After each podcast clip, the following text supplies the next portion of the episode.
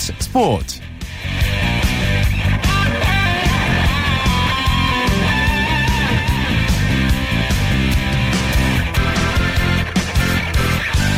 여러분 안녕하십니까? 아나운서 오승원입니다. 국내 최대 겨울 스포츠 축제 전국 동계체육대회가 나흘간의 열전을 마치고 오늘 폐막식과 함께 막을 내렸는데요. 경기도가 14년 연속 종합 우승을 차지했습니다. 경기도는 금메달 84개, 은메달 71개, 동메달 74개를 획득해 서울시를 제치고 종합 우승을 했고요. 서울이 2위, 강원도가 3위에 올랐습니다. 이번 대회 최우수 선수는 크로스컨트리 4관왕에 오른 경기도의 이채원 선수가 선정됐습니다. 이번 대회는 3년 앞으로 다가온 2018 평창 동계올림픽에 나설 유망주를 발굴하고 대회 운영 경험을 쌓을 수 있는 좋은 기회가 됐습니다. 자, 토요일에 함께하는 스포츠 스포츠 먼저 프로농구의 열기부터 느껴보겠습니다. 월간 점프볼의 손대범 기자와 함께합니다. 안녕하세요. 네, 안녕하세요. 네, 모비스가 삼성을 꺾고 정규리그 우승에 한 걸음 바짝 다가섰네요. 네, 모비스가 삼성을 대파하면서 매직 넘버를 1로 줄였습니다. 어, 모비스는 잠실 실내체육관에서 열린 삼성과의 6라운드 대결에서 85대 52로 대승을 거두었습니다. 오늘 승리 모비스는 2위 원주 동부와의 격차를 한 게임 반차로 벌렸는데요. 네. 이제 동부가 내일 열리는 SK전에서 1패를 당하거나 다음 경기에서 모비스가 이긴다면은 5년 만에 정규리그 우승 확정짓게 됩니다. 네, 모비스가 초반부터 기선제압을 확실히 하더라고요. 그렇습니다. 1쿼터 끝났을 때 스코어가 24 대 8, 무려 16점 차였습니다. 어, 모비스의 강력한 압박 수비에 삼성은 당황한, 당황한 기색이 역력했는데요. 어, 전반전이 끝났을 때도 스코어가 이미 53대 23, 3점, 30점 차까지 났을 정도로 모비스는 압도적인 전력을 발휘했습니다. 모비스는 전반에만 4명의 선수가 두 자릿수 득점을 올린 반면에 삼성은 전반에만 실책 12개를 범하면서 아쉬운 모습을 보였습니다. 네, 그래서인지 모비스의 유재학 감독 경기 막판에 주전 선수들을 모두 교체하는 여유까지 보였죠. 그렇습니다. 오늘 경기는 이 함지은과 점준범 선수를 제외한 엔트리에 등록된 선수 전원이 득점에 성공했을 정도로 어, 모비스가 참 여유 있게 경기를 운영했습니다. 어, 특히 4쿼터에는 양동근과 문태영, 함지은 선수 등이 모두 벤치를 쉬었음에도 불구하고 어, 30점 차 점수차를 유지했습니다. 네, 자 모비스는 연패 탈출 능력이 아주 좋은 것 같아요. 네, 그렇죠. 이미 지난 안양 KG 시절에서 아쉬운 완패를 당했기 때문인지 이 선수들이 오늘은 좀 단, 잔뜩 그 신비일전한 모습이었습니다. 양동근 선수도 이 다된 밥에 코 빠뜨리지 않겠다는 마음으로 나섰다고 하는데요. 음. 어, 그만큼 마무리를 잘하겠다는 의미로 보일 수 있었습니다. 어, 덕분에 연패를 피할 수가 있었고요. 이런 부분이 바로 강팀들의 기본 조건이 아닌가 싶습니다. 네. 반면에 삼성은 모비스에게 20연패를 당했네요. 그렇습니다. 오늘 참 민망한 경기 결과 나왔는데요. 네. 어, 사실 오늘이 이 삼성이 37주년을 기념하는 그런 경기였거든요. 어, 그래서인지 농구대한제 시절에 유니폼까지 맞춰 입고 나왔는데 어, 천적에게 완패를 당하고 말았습니다. 네. 2012년 1월 14일부터 시작해서 무려 삼성전 20연패를 기록 중인데요. 어, 무비스의 이 기록은 KBL 역대 특정 팀 상대 최다 연승 기록입니다. 네, LG가 또 전자랜드와의 경기에서 역전승을 거뒀습니다. 네, 인천 삼산 체육관에서 열린 경기에서 창원 LG가 인천 전자랜드에게 89대 82로 승리했습니다. 이 승리로 LG도 30승을 거두면서 고양 오리온스와 공동 4위가 됐습니다. 얼마 전에 11연승을 달렸던 LG였는데요. 어, 이틀 전에 동부를 꺾는 등 다시 5연승의 무서운 기세를 보이고 있습니다. 반면에 전자랜드는 이 정영삼 선수의 부상 공백을 메우지 못한 채 막판 신겨루기에서 무너지고 말았습니다. 초반에는 팽팽하게 가는 듯 하다가 3쿼터에서 승부의 추가 확 기울었죠. 그렇습니다. 초반에 팽팽한 기세와는 달리 어, 2쿼터에는 전자랜드가 31대 20, 11점 차까지 앞서갔습니다. 하지만 LG가 3쿼터부터 분위기를 뒤집었는데요. 어, 바로 데이번 제퍼슨이 투입된 시점부터였습니다. 음. 어, 문태종과 제퍼슨의 연속 득점으로 역전에 성공한 LG는 이때부터 기세를 끌어올렸는데요. 4쿼터에는 국내 선수들까지 득점에 가세하면서 10점 차 이상으로 경기를 끌어갈 수가 있었습니다. 반면에 전자랜드는 정병국과 김지현 선수가 분전했지만 어, 3쿼터 제퍼슨의 활약을 제어하지 못한 것이 타격이 컸습니다. 네, 오늘 또 제퍼슨과 포엘의 대결이 아주 재밌었던 것 같아요. 그렇습니다. 오늘 이 쿼터가 레더 선수의 무대였다면은 후반전은 제퍼슨과 포엘의 득점 대결이 좀 눈부셨습니다. 어, 하지만 결국 승자는 제퍼슨이 됐습니다. 어, 김진 감독이 이날 전반 내내 어, 제퍼슨을 투입하지 않는 모습이었는데 어, 3쿼터부터는 제퍼슨이 맹활약을 하면서 분위기를 역전시켰습니다. 포웰이 20득점에 11리바운드로 활약했지만 어, 제퍼슨 선수는 겨우 후반전 20분만 뛰고도 24득점, 11리바운드, 6어시스트로 활약하면서 어, 큰 임팩트를 남겼습니다. 네. 김종규 선수가 인터뷰에서 5위보다는 4위로 가는 게 조금 유리한 부분이 있다. 4위를 하기 위해서 노력할 것이다. 이렇게 얘기했는데 왜 4위가 중요하게 느껴질까요? 네, 일단은 6강 플레이오프는 오전 3선승제로 치러지는데요. 네. 어, 첫 두 경기가 상위팀에서 홈, 상위팀 홈 경기에서 치르게 됩니다. 이 아무래도 LG 같은 경우는 이 창원이 열정적인 것으로 유명하기 때문에 어, 그만큼 에너지를 많이 얻을 수가 있다는 거죠. 음. 어, 흔히들 팬들은 홈 관중을 또 다른 식스맨이라고 말도 하기는 하는데요. 네. LG 입장에서는 가장 익숙한 경기장에서 플레이오프를 시작하는 것이 유리하다고 보는 것 같습니다. 어, 그렇기 때문에 4위를 차지하려고 노력하는 것이겠고요. 아마도 이 부분은 고양 오리온스도 마찬가지일 겁니다. 음 그렇군요. 또 여자부 하나은행과 KB스타즈의 경기 어떻게 됐나요? 네, 하나의안이 KB스타스를 88대 61로 대승, 대승을 거뒀습니다. 어, 이와 함께 하나의안은 3연승을 달리게 됐고요. 이제 7라운드 전승까지 2승만을 남겨놓게 됐습니다. 어, 오늘 경기 승리의 주역은 강희슬 선수였는데요. 어, 3점슛 8개와 함께 28득점을 기록했습니다. 반면에 순위가 확정된 KB스타스는 이 경기력 유지 차원에서 주전들을 가동했는데 어, 그럼에도 불구하고 하나회안에게 대패를 당하면서 자존심을 구기게 됐습니다. 네. 내일 프로농구 경기 일정과 관전 포인트 짚어주시죠. 네, 벌써 3월인데요. 어, 내일은 2014, 2015 시즌 정규리그의 마지막 일요일이기도 합니다. 어, 동부와 SK 경기가 가장 눈길을 끄는데요. 어, 만약 동부가 이 경기를 이긴다면은 이 자력으로 2위를 사실상 확정짓는 거 보기 때문에 어, 많은 관심이 모아지고 있습니다. 어, 이 경기는 2시 원주 종합체육관에서 열리고요. 네. 그외 같은 시간대에는 전주에서 KCC와 KT가 맞붙고 4시에는 오리온스와 인상공사가 고향에서 득돌합니다. 네, 오늘 소식 고맙습니다. 고맙습니다. 지금까지 프로농구 소식 월간 점프볼의 손대범 기자와 정리해드렸습니다. 자, 이어서 바로 프로 배구 소식 정리합니다. 마이데일리의 강산 기자 연결합니다. 안녕하세요. 네, 안녕하세요. 네, 삼성화재와 현대캐피탈의 경기 챔피언 결정전을 방불케 할 정도로 아주 접전이었죠. 예, 그렇습니다. 두 팀이 오래간만에 정말 전통의 라이벌다운 명승부를 펼쳤습니다. 네. 마지막에 웃은 쪽은 삼성화재였는데요. 오늘 천안에서 열린 경기에서 현대캐피탈을 접전 끝에 세트스코어 3대2로 꺾고 매직 넘버를 1로 줄였습니다. 현대캐피탈은 다 잡았던 대어를 놓치면서 플레이오프 진출이 사실상 좌절됐습니다. 네. 야, 영웅은 마지막에 가장 결정적 순간에 활약한다 이런 말이 있는데 역시 레오가 영웅이라고 할 수 있겠죠? 예, 그렇습니다. 승리하는 경기에 영웅이 나타나는데요. 네. 오늘은 레오가 영웅이었죠. 45득점의 공격 성공률 52.38%를 기록했고요. 44점이 공격 득점이었습니다. 삼성화재는 김명진과 지태환도 나란히 12점씩 올리면서 레오를 지원 사격했는데요. 정말 에이스가 중요한 경기에서 빛을 낸 그런 한 판이었습니다. 네. 현대캐피탈은 그에 비하면 오늘 유난히 범실이 많았던 것 같아요. 그렇습니다. 현대캐피탈의 경기력이 오늘 굉장히 좋았는데 범실이 발목을 잡고 말았죠. 오늘 현대캐피탈은 삼성화재보다 11개나 많은 27개의 범실을 저질렀고요. 역시 범실 16개로 적었던 삼성화재가 접전 끝에 승리를 따냈습니다. 음, 현대캐피탈의 케빈 선수 자신의 한 경기 최다 득점을 기록했어요. 그렇습니다. 케빈이 오늘 정말 잘했는데 팀 패배로 아쉽게 됐습니다. 국내 무대 데뷔 후 가장 많은 37점을 올렸고요. 네. 공격 성공률도 60.71%에 달했습니다. 왜 진작 이렇게 못했을까 하는 생각이 들 정도였는데요. 음. 블로킹도 3개를 잡아내면서 높이를 과시했습니다. 하지만 팀이 패하면서 활약은 빛을 잃고 말았습니다. 현대캐피탈 입장에서는 4세트의 그 비디오 판독이 정말 아쉬울 것 같아요.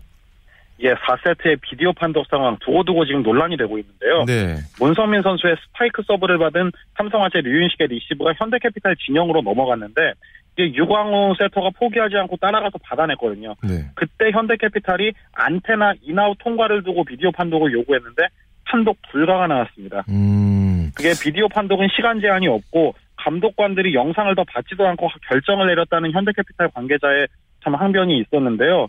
그게 상황이 그럴 수밖에 없었다고 합니다. 경기 후에 그 KBS 측과 대한 그 한국 배구연맹 관계자는 처음 화면으로 감독관이 안테나 아웃을 생각했는데 더 정확하게 판독하기 위해서 추가 영상을 요구했고 가장 정확한 화면을 찍는 천장에 설치된 카메라가 단선이 되다 보니 그림이 전달되지 못한 그런 상황이었습니다. 현대캐피탈로서는 4세트를 듀스 끝에 내줬기 때문에 그 판정이 두고두고 아쉬울 수밖에 없었죠. 네, 그렇군요. 이렇게 되면 현대캐피탈은 포스트 시즌 진출이 어렵다고 봐야겠죠? 그렇습니다. 현대캐피탈은 오늘 패배로 승점이 47점이 됐는데 한국전력이 남은 경기에서 승점 4점만 추가하게 되면 플레이오프 행이 좌절됩니다. 음, 여자부 경기에서는 기업은행이 인삼공사를 완파했네요. 그렇습니다. 여자부 경기에서는 IBK 기업은행이 KGC 인삼공사를 세트 스코어 3대 0으로 완파했습니다. 오늘 승리로 기업은행은 플레이오프 진출 확정에 승점 한 점만을 남겨두게 됐습니다. 네, 부상에서 복귀한 기업은행의 데스티니 선수 오늘 맹활약을 했죠.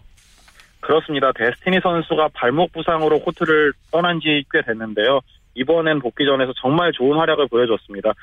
사실 얼마 전에도 복귀를 했지만 제, 몸 상태가 제대로 되지 않아서 좀 고생을 많이 했는데요. 네. 오늘은 31득점에 블로킹 3개, 서브 득점 4개, 후위 공격 8점 포함 공격 성공률 48%로 트리플 크라운을 작성했습니다. 올 시즌 자신의 첫 트리플 크라운과 함께 팀 승리로 기쁨을 더했습니다. 네, 기업은행은 이제 승점 1점만 추가하면 플레이오프 진출이 확정이 되는 거네요. 그렇습니다. 기업은행은 오늘 승리로 승점 47점이 됐는데요. 승점 48점이 되면 흥국생명이 남은 경기를 모두 이겨도 승수에서 기업은행을 따라잡을 수 없게 됩니다. 네. 그러면 3, 최소 3위로 플레이오프 직행이 확정됐죠. 네, 내일 프로배구 V리그 경기 일정과 관전 포인트까지 짚어주시죠. 예, 내일은 남자부 우리카드와 대한항공, 여자부 GS칼텍스와 흥국생명의 경기가 각각 아산과 장충체육관에서 열리는데요. 우리카드와 대한항공, 우리카드는 올 시즌 대한항공에 굉장히 뼈아픈 2패를 남긴 팀입니다. 만약에 내일 대한항공이 승점 3점을 추가하지 못하면 자동 탈락이 확정되거든요. 네. 그렇기 때문에 대한항공은 정말 필사적으로 경기에 나설 전망이고요. 흥국생명도 상황이 좋지가 않습니다. 계속해서 희망을 품기는 했지만 IBK 기업은행이 승점 1점만 보태면 상황이 종료가 되기 때문에 일단 내일 승리를 해놓고 IBK 기업은행이 지길 바라는 수밖에 없겠죠. 참 절박한 두 팀이 만났습니다. 네, 오늘 소식 여기까지 듣겠습니다. 고맙습니다. 고맙습니다. 지금까지 프로 배구 소식 마이데일리의 강산 기자와 정리해 드렸습니다. 쳤다 하면 홈런이고 슛 바로 그것이 바로 손에 잡힌 우승 트로피 목에 걸린 그 배달. 너와 내가 하나 되는 그것이 바로 그것이 바로 그것이 바로 꿈꾸던 스포츠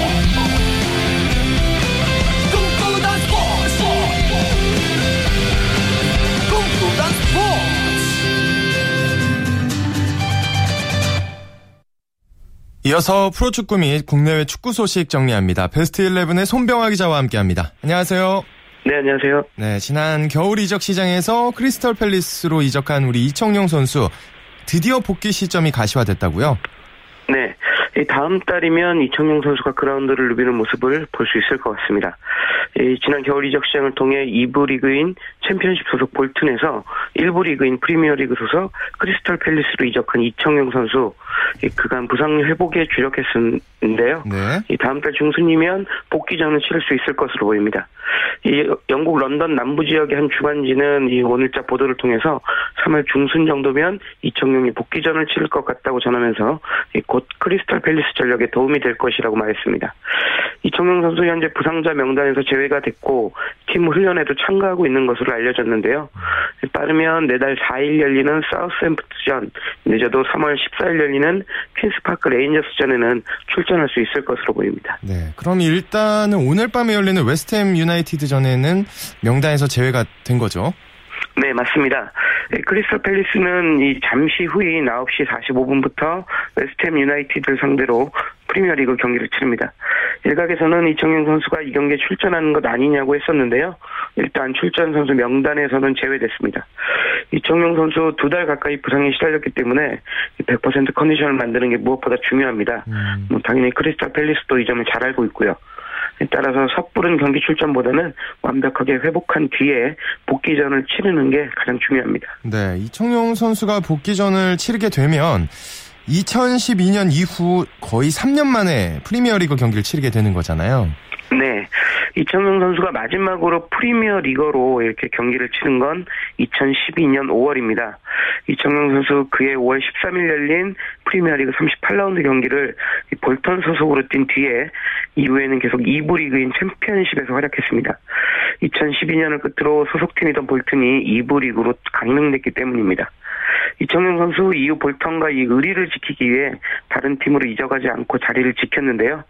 지난 겨울 이적 시장에서 새로운 팀으로 둥지를 옮기면서 금 3년, 3년 만에 프리미어리그 경기를 소화할 수 있게 됐습니다. 뭐 정말 복귀가 앞으로 얼마 남지 않았는데요. 네. 마무리 잘해서 복귀전에서 멋진 모습 보여줬으면 좋겠습니다. 네, 정말 그랬으면 좋겠습니다. 또 최근 프리미어리그에서 아주 멋진 활약을 펼치고 있는 기성용 선수 오늘 밤 번리를 상대로 경기를 하죠. 네, 이스완지시티 중앙 미드필더로 활약하고 있는 기성용 선수 우리 시간으로 오늘 밤 자정에 시작하는 잉글랜드 프리미어리그 27라운드 벌리전에 출전할 것으로 보입니다. 기성용 선수 지난 26라운드로 열린 이 맨체스터 유나이티드전에서 정말 귀중한 동점골을 넣는 등 올 시즌 맹활약하고 있는데요.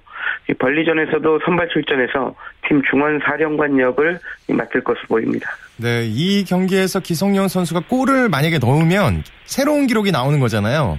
네. 이 한국인 프리미어리그 사상 한 시즌 최다골 신기록을 세우게 됩니다.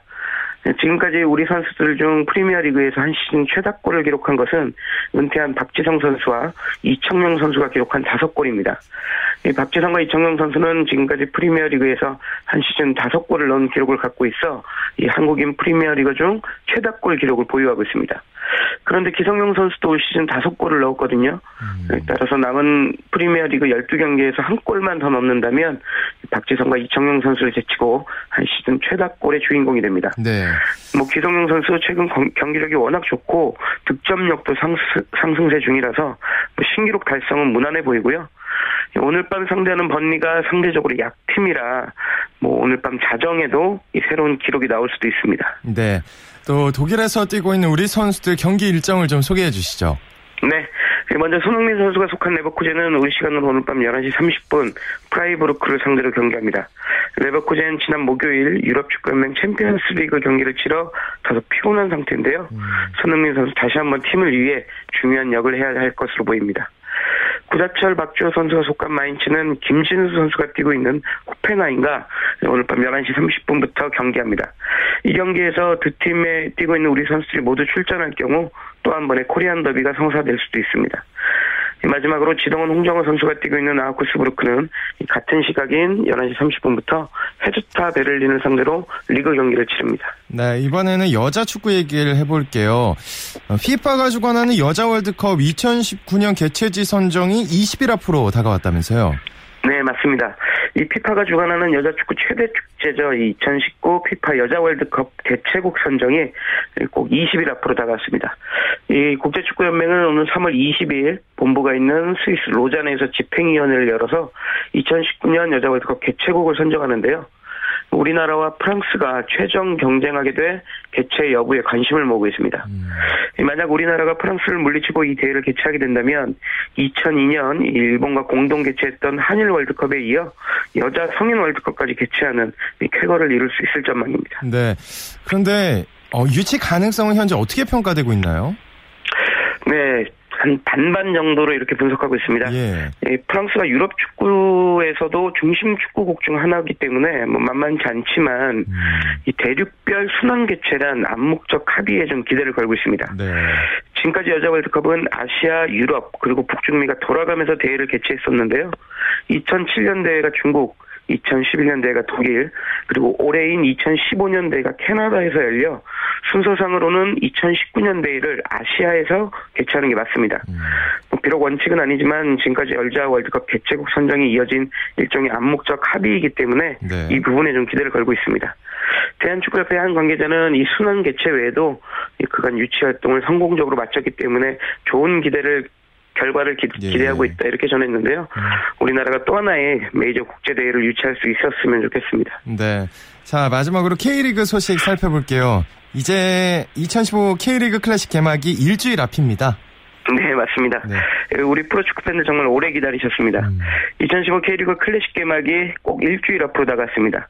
지난 시즌 챔피언인 전북부터 2부 리그인 K리그 챌린지에서 승격한 광주까지 12개 팀이 자웅을, 자웅을 겨루게 될 2015년 K리그 클래식은 다음 주 토요일인 3월 7일 개막해서 약 9개월 동안의 대장정에 돌입합니다. 이 개막전은, 개막전은 다음 주 토요일 오후 3시 전주 월드컵 경기장에서 열리는 전북과 성남전인데요. 지난 시즌 리그 챔피언 전북 그리고 FA컵 챔피언 성남이 벌이는 빅매치를 시작으로 프로축구 개막을 기다렸던 우리 축구 팬들의 갈증을 시원하게 해결할 것으로 보입니다. 네, 오늘 소식 고맙습니다. 네, 고맙습니다. 지금까지 국내 축구 소식 베스트 11의 손병하 기자와 정리해드렸습니다. 자, 이어서 한 주간의 해외 스포츠 소식 정리합니다. 월드 스포츠. 오늘은 연합뉴스 영문뉴스부의 유지호 기자와 함께 합니다. 안녕하세요.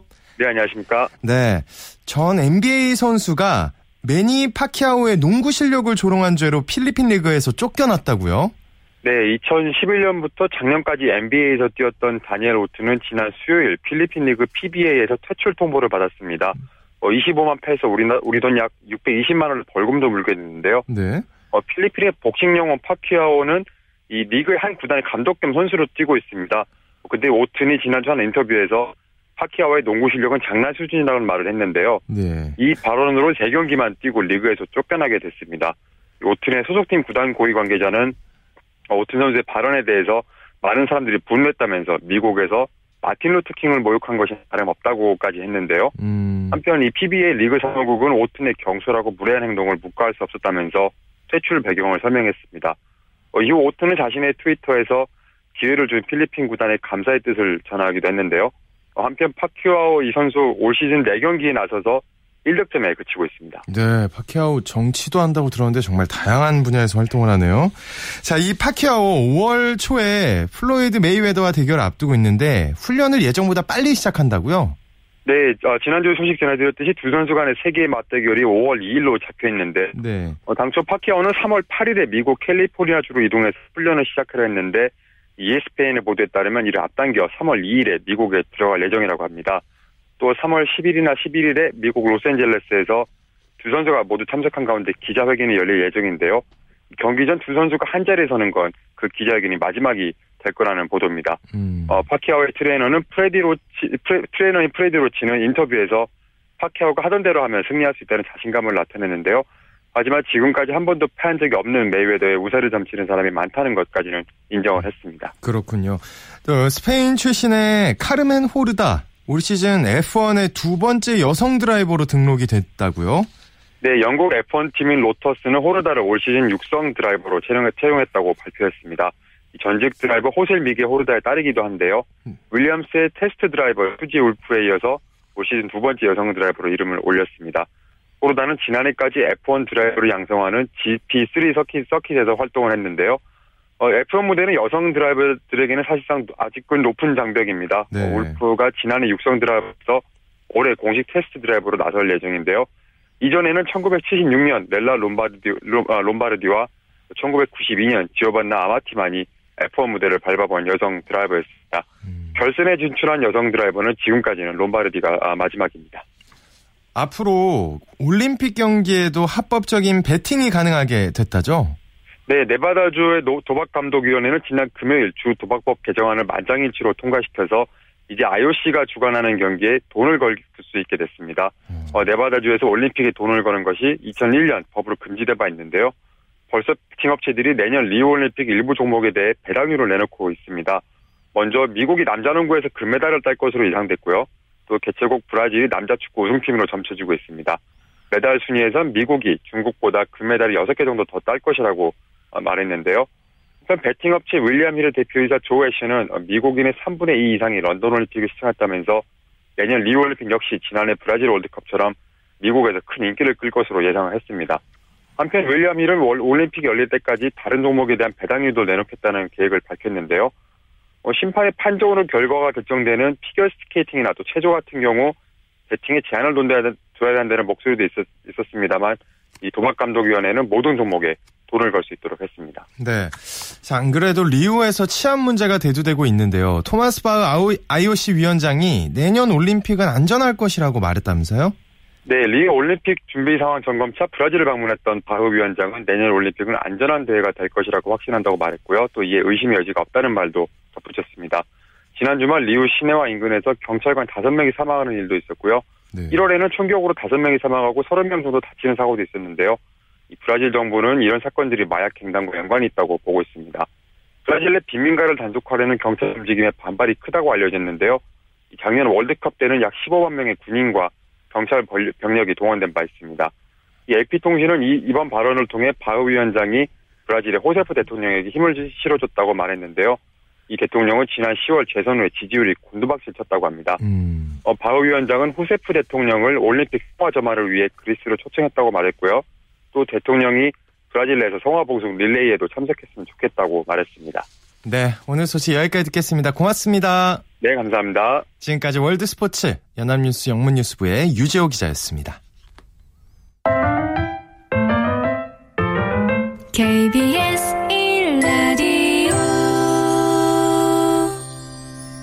매주 토요일에 마련하는 정수진의 스포츠 현장 시간입니다. 겨울 스포츠의 꽃이죠. 아이스하키. 속도감과 몸싸움의 진수를 볼 수 있는데요. 고등부 결승전 경복고와 광성고의 아이스하키 경기 현장으로 함께 가보시죠. 국내 최대 겨울 스포츠 대회죠. 전국 동계체육대회가 오늘로써 막을 내리는데요. 마지막 날 제가 나와 있는 곳은 아이스하키 경기가 진행되고 있는 목동 아이스링크장입니다. 오전엔 초등부 결승이 있었고 지금은 광성고와 경복고의 고등부 결승이 펼쳐지고 있는데요.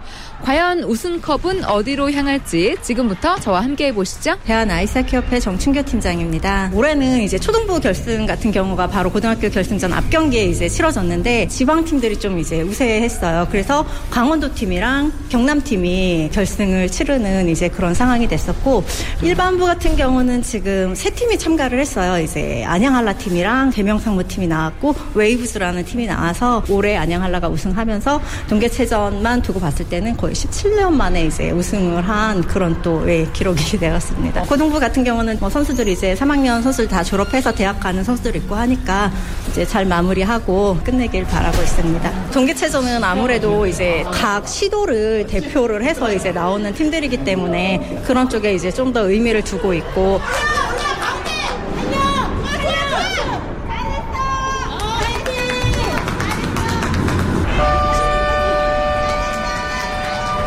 1피리어드의 경복고가 4대 0을 만들면서 기선제압을 했고 2피리어드에 광성고에게 1점을 허용했지만 2점을 더 보태면서 6대 1이 됐습니다. 광성고등학교요? 광성고등학교요? 네. 조금 지고 있네요. 네, 좀 아쉽네요. 네. 일단 결승까지 온 것도 너무 훌륭하고요. 작년에는 저희가 최종 종합 우승까지 다 했었어요. 끝까지 마무리 잘하고 원래 이제 뒷심이 좀 있기 때문에요. 마지막에 좋은 결과 있었으면 좋겠습니다. 파이팅! 멋있잖아요. 남성답고 패기 있고 네. 청소년들이 아주 있는 힘껏 열심히 뛰고 팀워크 협동심도 갖고 양 팀 다 화이팅. 네. 어디 한 팀 응원은 아니고 네. 아이스하키 발전을 위해서 모두 다 화이팅. 동계 스포츠 아이스하키 종목에 한해 결실이 여기서 다 나타나는 거죠. 모든 실력적인 어떤 그런 그동안 그 어, 해왔던 훈련 과정 이런 것들이 여기서 다 평가되는 거라고 저는 생각합니다. 아, 뭐, 두 팀도 열심히 좀 하고 있는데요. 결과를 이제 경복고등학교가 좀 우월해, 우월한데 열심히 하면 한 필요도 남았잖아요, 지금요. 많이 하지 않을까, 이렇게 생각합니다. 파이팅도 좋고, 너무 고맙고, 애들 너무 기특한 것 같아요. 예, 너무 기분 좋아요. 한 해를 마무리함에 서 최종의 미를 또 만드는 것 같아서 너무 기분 좋습니다. 또 이렇게 또 잘하면 평창에서 네, 그러면 수 있는 거 아니겠어요? 그렇죠. 우리 애들 아마 평창에서 뛸 수 있을 것 같아요. 모두 한 마음으로 단결된 마음으로 아이들에게 그 힘을 에너지를 주면서 애들도 하나 되길 바라면서 화이팅 끝까지 화이팅 하길 바랍니다. 화이팅! 경보 화이팅! 광성고를 응원하는 분들은 끝까지 열심히 하라는 그런 격려를 많이 하고 있는데요. 과연 마지막 피리어드에서 반전이 일어날까요? 화이팅! 화이팅! 자, 자, 자! 자! nice! 달려! 달려! 달려!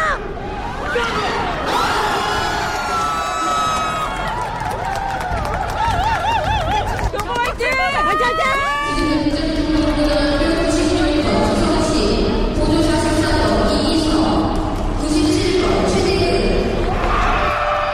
마지막 3피리어드에서도 경복고의 득점은 멈추지 않았고요. 결국에 지난 대회 챔프였던 광성고를 9대 1로 누르고 2년 만에 다시 정상에 올랐습니다.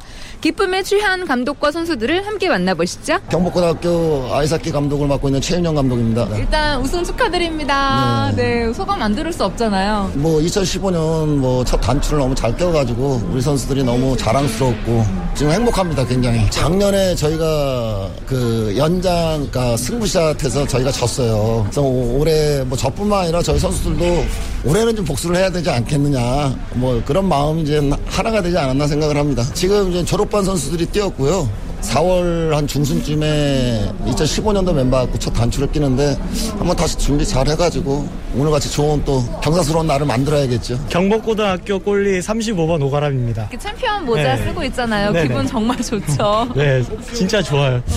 아, 2년 만에 동계 체전 우승인데 진짜 감회가 남다른 것 같아요. 고등학교 마지막 시합이니까 진짜 죽도록 뛰어야겠다 생각하고 일단 리바운드를 안 줘야지 안 먹겠다라는 생각을 해갖고 리바운드를 안 주려고 많이 노력했고 그게 잘 된 것 같아요. 세계적인 선수가 되고 싶고 남들이 존경할 만한 그런 선수가 되고 싶어요. 경복고등학교 4비사번 주장 이기성입니다. 네. 어, 지금 목에 이렇게 금메달을 쫙 걸고 있는데 기분이 네. 어때요? 형들과 같이 마지막 시합 이겨서 금메달 딴 게 더 영광스럽고요. 다 같이 열심히 뛰고 다 좋게 체킹 운동도 열심히 하고 그래서 좋은 성적을 거둔 것 같습니다. 올해도 저희 후배들 데리고 1, 2, 3차 남은 마지막 시합 열심히 뛰면서 우승이라는 것을 계속 이어갈 경복고등학교 되겠습니다. 지금까지 제96회 전국 동계체육대회 아이스하키 고등부 결승전 전해드렸고요. 저는 정수진이었습니다.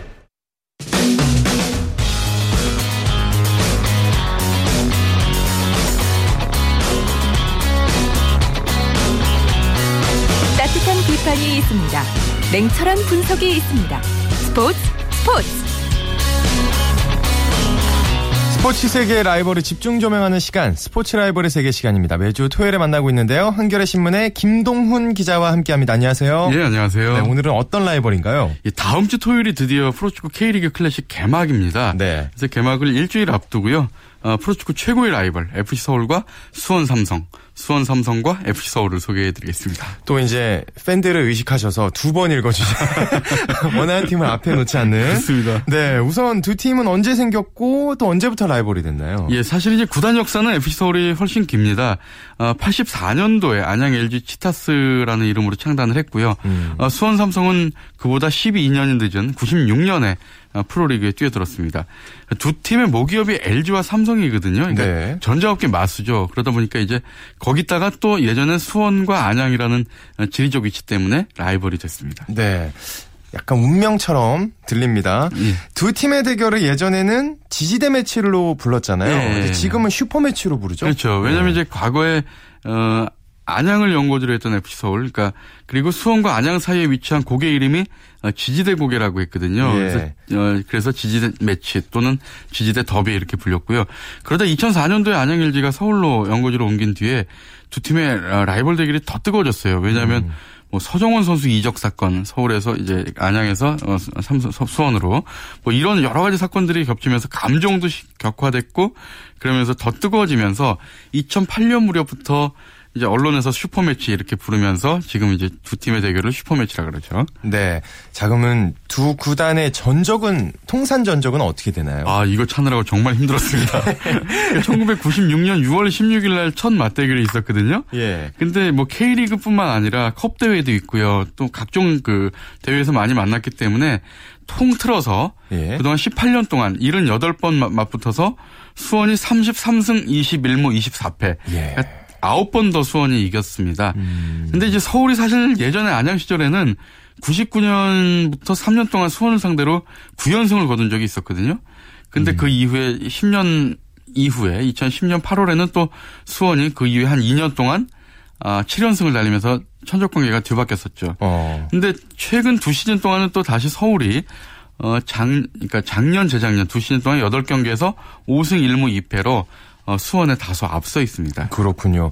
그 우승 횟수는 어떻게 되나요? 그러니까 두 팀 모두 명문 구단이죠. 예. 그러니까 K리그에서 성남이 통산 7번의 우승으로 가장 많은데요. 그 다음에 서울로 어, 우승 5번, 준우승 5번을 했고요. 수원도 우승 4번, 준우승 3번이니까 음. 어, 성남, 서울, 포항에 이어서 통산 우승 횟수도 어, 공동 4위. 그러니까 부산하고 똑같거든요, 수원이. 네. 어, 그리고 또 FA컵 같은 경우는 수원이 우승 3번, 준우승 3번. 어, 서울도 우승 한 번, 준우승 한 번. 그러니까 굉장히 그 음, K리그의 명문 구단으로서 두 팀이 우승을 많이 했죠. 음. 재미있는 게 이제 AFC 챔피언스 리그 예전에 이제 아시안 클럽 챔피언십이라고 불렀는데 네. 그 시절에 수원이 두 번 우승을 차지했는데요. 음. 2001, 2002 시즌 때 수원하고 서울하고 결승에서 붙었어요. 어. 그 장소가 또 테헤란 아, 아자디 경기장이었어요. 예. 근데 승부차기에서 4대 2로 수원이 이겨가지고 어, 수원이 우승을 차지한 적이 있습니다. 아 그렇군요. 두 팀을 거쳐간 스타들도 굉장히 많잖아요. 예.